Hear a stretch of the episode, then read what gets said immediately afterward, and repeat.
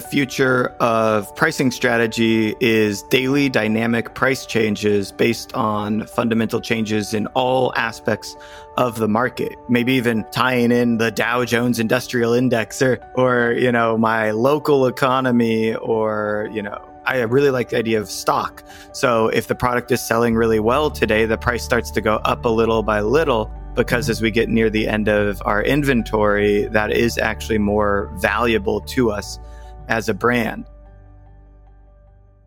People want to feel known. Really building technology fast. The lack of personalization and consumer trust cost businesses 756 billion last year. Email itself is going to evolve into something very different. Automation, messenger and SMS, business process optimization, customer experience, inventory planning, be more visual, be more tactile. What's the future of e-commerce? The heyday is just beginning. This episode is sponsored by PriceStack. I'm really excited to introduce this tool to you because I think it might be a game changer for your business. More about them later in the episode.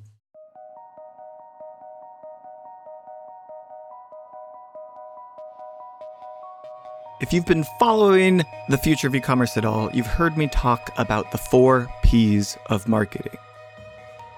They are, of course, product, placement, promotion, and price. And pricing is what I want to talk about in this next three part mini series, where we'll start with basic pricing and price testing on your website, move into competitive intelligence and understanding the market at large. And then we'll talk about discounting and promotions from a pricing and profitability standpoint, how to find that right discount amount that both satisfies your high conversion rate that you're looking for, as well as your high profit margin, which are often two competing factors in pricing. Now, I'd like to begin by first acknowledging that you probably, like most merchants, have never done really any price testing at all for your business. You set your product price based on your cost of goods sold, margin. Maybe you you looked around the industry briefly or unofficially, or maybe even your suppliers have set your price for you.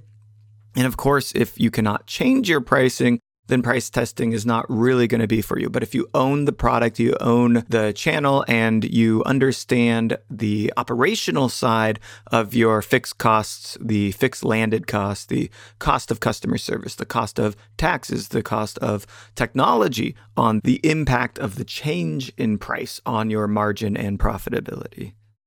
And that, I think, is really where you're going to be able to understand that the price on the website right now might not be the best price for your brand and for your business. And you can also begin to understand that you have to choose a price based on one of three factors and they can't always align. Honestly, they only align under freakishly good circumstances. So you're either trying to maximize for new customers, which is obviously going to be the lowest price, right?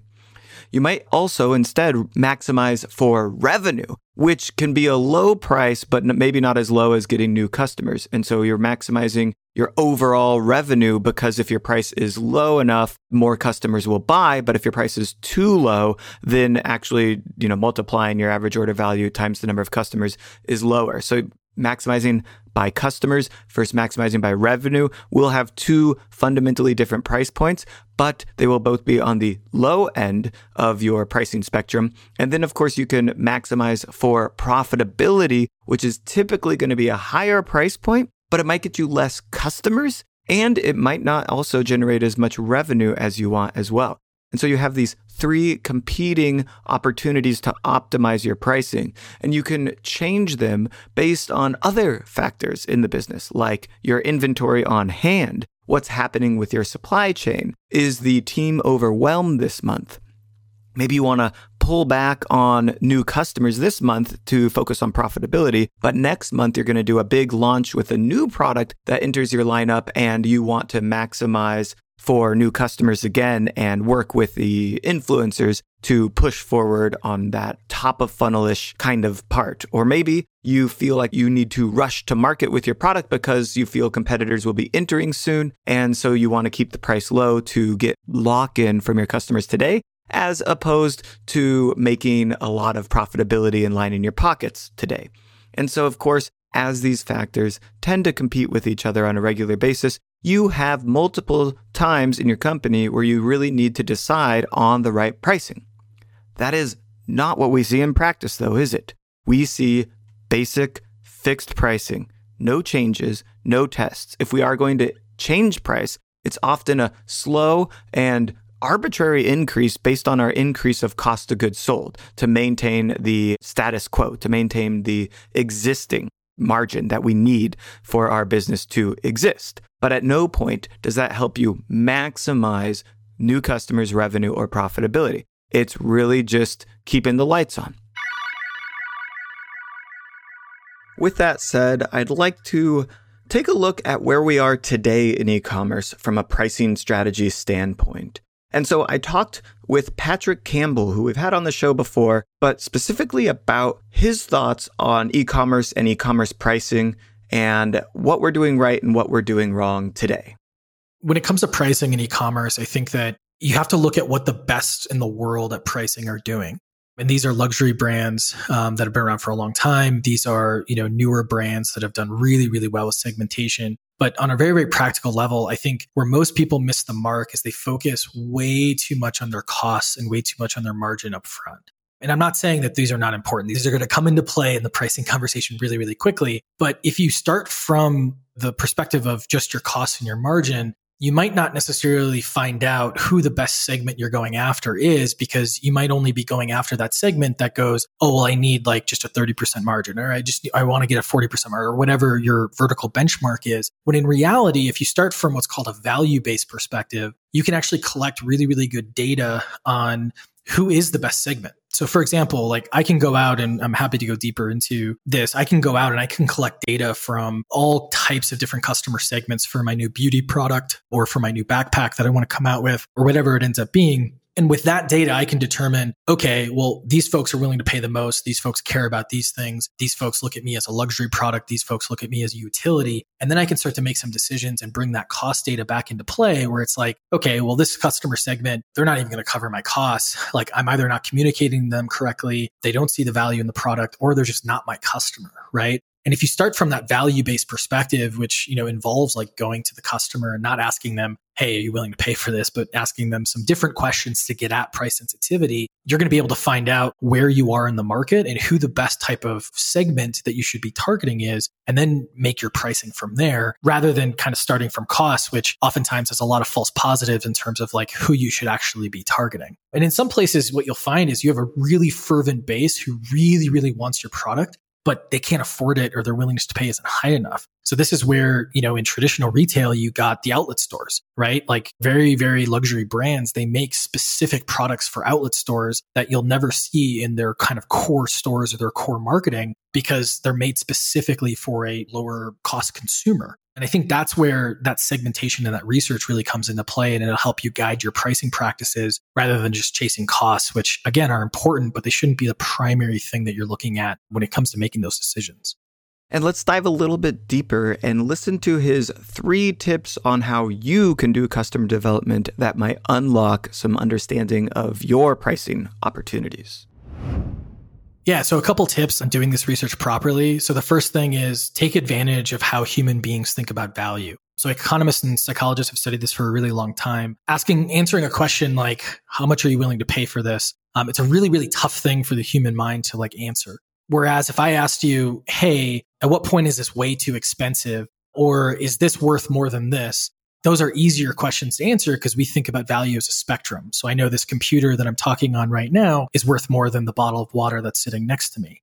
And so if you ask a question like, at what point is this way too expensive that you just would never purchase the product? And then at what point is this such a good deal you'd buy it today? All of a sudden I have a range there. And then across even a qualitative group of a couple dozen people, I can start to see like where I'm at. Now, the second big piece of advice here is make sure that, especially in the world of e-commerce, you're collecting from a bunch of different segments. There is absolutely no excuse for an e-commerce brand not being able to collect data. And in fact, some of the best companies in the world when it comes to consumer insights are e-commerce brands or retail brands. And so it's one of those things where go out and use a service like Ask Your Target Market, AYTM.com. You can get anyone from a vegan soccer mom or dad in the middle of Kansas to a posh lawyer in London to basically answer these types of questions and these types of surveys. And then make sure you're segmenting based on who you think your target brand is. And that segmentation goes deeper than just, oh, moms or dads, but it's like moms or dads with 2.3 kids who, you know, like this product because that's the segmentation that's not only going to help understand like value when it goes from the top of the funnel through your ad campaigns, but all the way through your pricing and monetization. And then obviously through repeat purchases or retention, depending on if you're deploying a subscription or just wanting to look for repeat purchases. And then I think the final big piece of advice here is your pricing and your monetization, they should be a living growth lever within your business we see with e-commerce brands, both subscriptions and not, they focus so much on acquisition, right? And that's where you're going to focus more than half your budget, more than half your time. It's just a reality of what you're going to be focused on because, you know, it's where the most competitive place of your business is. But when it comes to your monetization, your retention, those are huge growth levers within your business. And putting a little bit more extra effort into your monetization and make sure you're on a very consistent basis, adjusting your promotion strategies, your pricing, your add-on strategy, all of these different things will ultimately make those average order values go up that repeat purchase rate or that retention rate go up and then ultimately you know helps you take advantage of getting the most value from those users who love your brand so much. And with these amazing tips on customer development i really hope that you take them to heart and actually start talking with customers segmenting customers and understanding the value they're getting from the products you're selling to them to learn more about patrick and his company profitwell you can head over to profitwell.com. They also have an amazing podcast called Protect the Hustle. Now that we understand the present state of pricing and the opportunities to understand the customers and their willingness to pay, I want to bring it over to the opportunity that you may not realize exists sitting in your data right now. You see, because you've sold hundreds of products and we understand the website visitors and the conversion rate, and maybe there was a discount or promotion going on, there were pricing changes or other things, there is an invisible supply and demand curve, which is basic economic theory that says there is a supply of product and a demand, and at some intersection they meet, which is wherein your customer purchases. And of course, you've never drawn your supply and demand curve, but it exists nonetheless. So today's sponsor, PriceStack, and you can find them at ecomtech.link forward slash PriceStack. They have developed artificial intelligence that takes your existing data and price points in order to find that supply and demand curve. And that's how they're able to extrapolate and discover new price testing opportunities, which will predict the number of sales you will get at various price points to understand the price elasticity of your product, your store, and your brand, and cross product selling. It's really quite a lot to think about. To give you just an idea before we even get into it, think about it like this you sell multiple products on your site, and maybe most people are buying two or three different products at the same time. If you increase the price of maybe your core product, your large product, there might be different accessories that don't sell as well because the customer is spending all of their money on the upfront product. So maybe you increase the price of the big product from $50 to $60 and you find that people buy less bells and whistles, literally, or accessories or whatever else you have around that.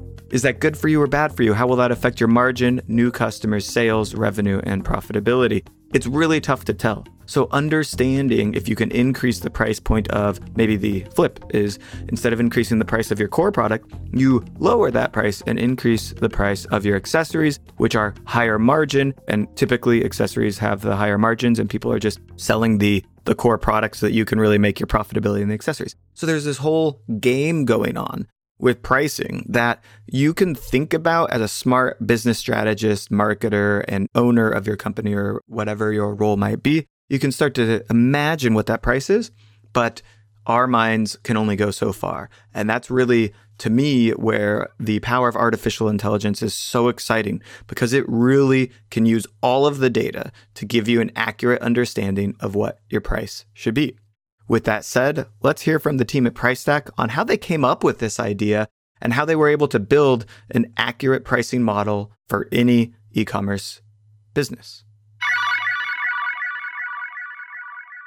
So I have always been extremely interested in economics.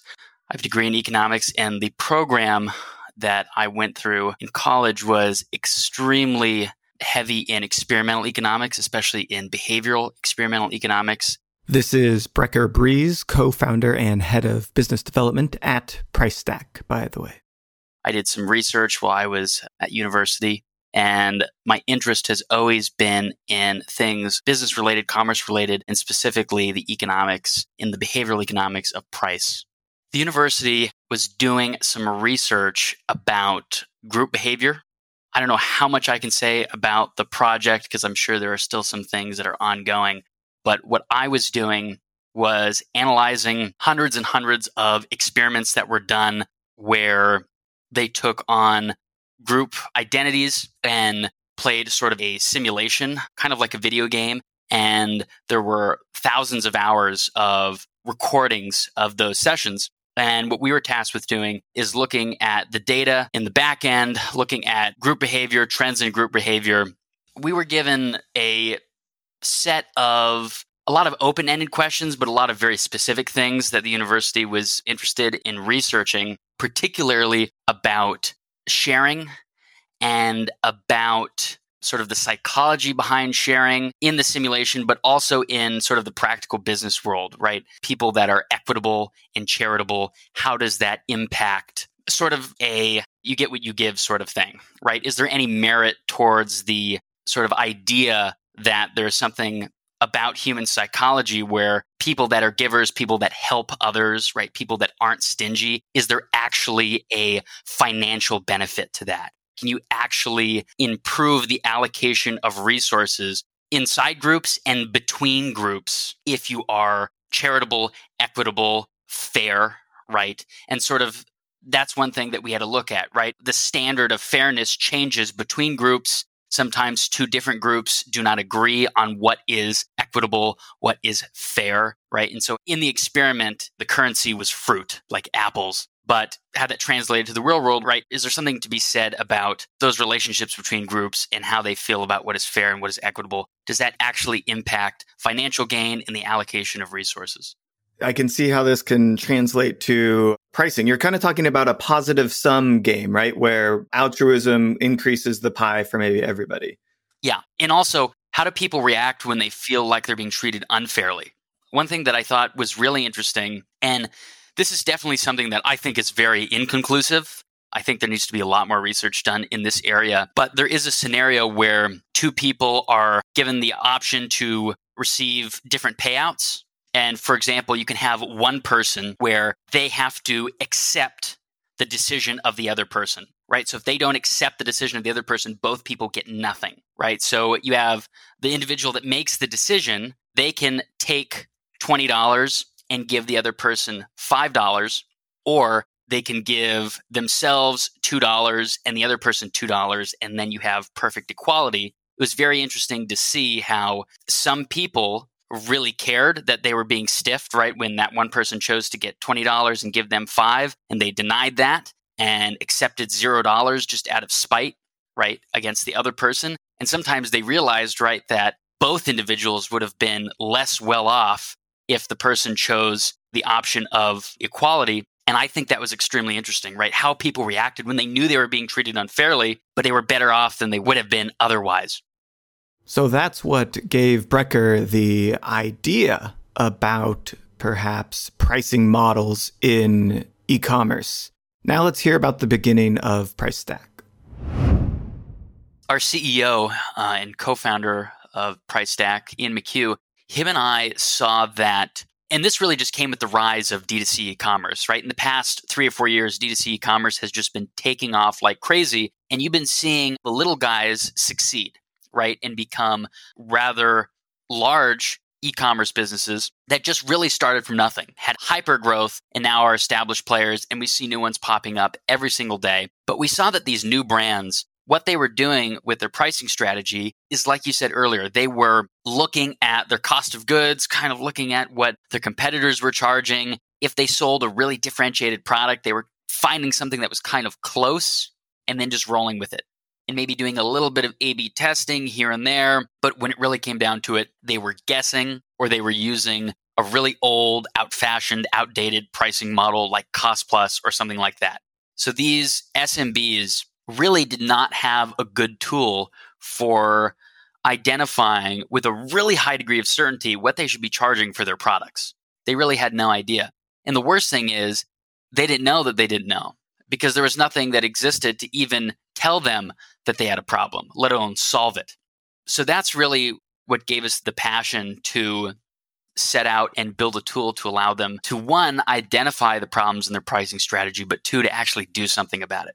Did you kind of just look at some of these brands and from your past experience in college, just go, they're not using economics to model their pricing? Was that kind of how it felt?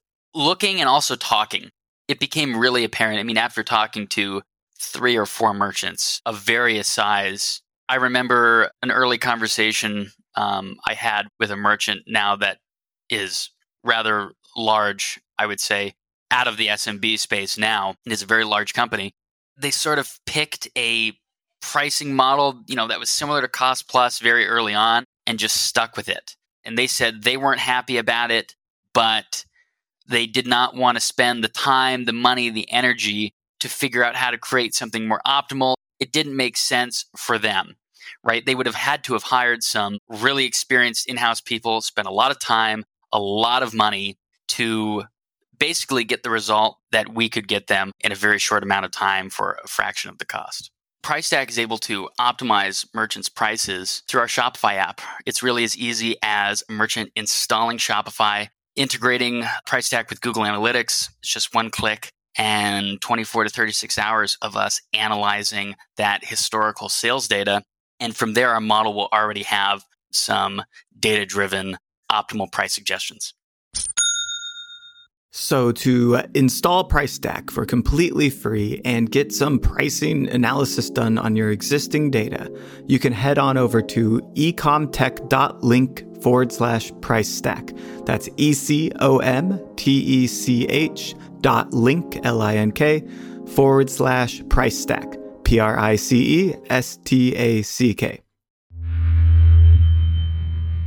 So, the good news is that there seems to be hope on the horizon. While many merchants may have predicted that the future of pricing has to do with slashing prices and competition, we can see that there is a machine learning model that can be applied to our data, helps us optimize our price. And it turns out, I think the future is going to be even more impactful than that. I think in the future, we're not going to be making arbitrary pricing or discounting decisions. And with that said, I will let Brecker take it over for one final time because I could not say it any better. Again, I do highly recommend you check out Price Stack at ecomtech.link forward slash price stack. And if you enjoyed this episode, please do like, follow, subscribe, leave a review if you've got a few minutes. It really can help spread the word about the show. And you can get the show notes for this episode, links and additional details on all the things we talked about at ecomtech.link forward slash podcast. With that said, let me pass it back off to Brecker. So, the future of pricing strategy is definitely going to be data driven. And it's also going to involve a lot of really, really cool things that are happening with discounting to solve the pricing problems, e commerce has sort of always turned to discounts and promo codes, but they've really neglected price. And now discounting has sort of become this giant problem, in my opinion, right? With just over discounting, offering everyone a discount, doing it too frequently. There needs to be this relationship, this very unique relationship between price and discounts where both of them are playing off one another, feeding off one another, sharing data and information with one another, and creating an environment in an ecosystem where people are both satisfied with the prices that they're seeing, the list prices of products. They're satisfied with the promos and discounts that they're receiving, but not just the consumer is satisfied, but also the merchant, right? They're being conscious of their growth, of their revenue, of their bottom line margins, while also satisfying their customers, right? Finding this give and take, this happy medium that they can charge list prices that they're happy with, not over discount, be aware of their margins and their growth while still satisfying their customers, right? I feel like in this situation, using data science, using some very powerful AI and ML based tools, merchants can really have their cake and eat it too.